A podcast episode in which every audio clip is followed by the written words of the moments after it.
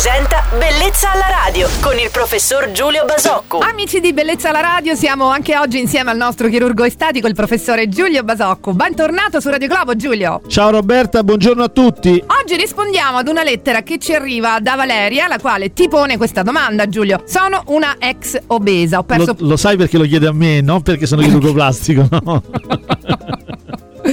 No, Andiamo avanti. sono una ex obesa, ho perso più di 40 kg e il mio corpo è completamente deformato, soprattutto la zona delle braccia e dell'addome. Vorrei sottopormi ad interventi di chirurgia estetica per eliminare vari anestetismi, ma non ho denaro a sufficienza. Esistono dei finanziamenti dei quali possono usufruire le persone che sono nella mia condizione? Allora, sì, diciamo Roberta, rispondiamo a Valeria che assolutamente sì, esistono molte forme di credito al consumo eh, che permettono di mh, eh, sopportare queste spese che spesso sono importanti. Quindi diciamo che molti professionisti si affidano o delegano a delle banche, strutture serie il- la possibilità di, quindi l'offerta ai pazienti eh, delle dilazioni, quindi un vero e proprio credito al consumo rispetto all'importo dell'intervento e tutto quello che ne, che ne consegue. Diciamo anche che molte di queste, di queste mh, condizioni, perché sono condizioni patologiche in realtà, da cui eh, brillantemente e con tanto impegno sicuramente Valeria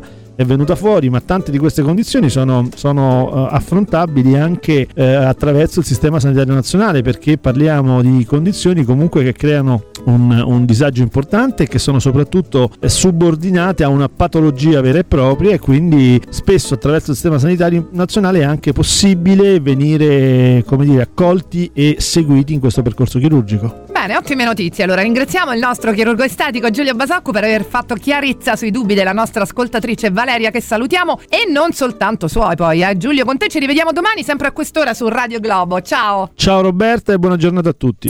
Bellezza alla radio.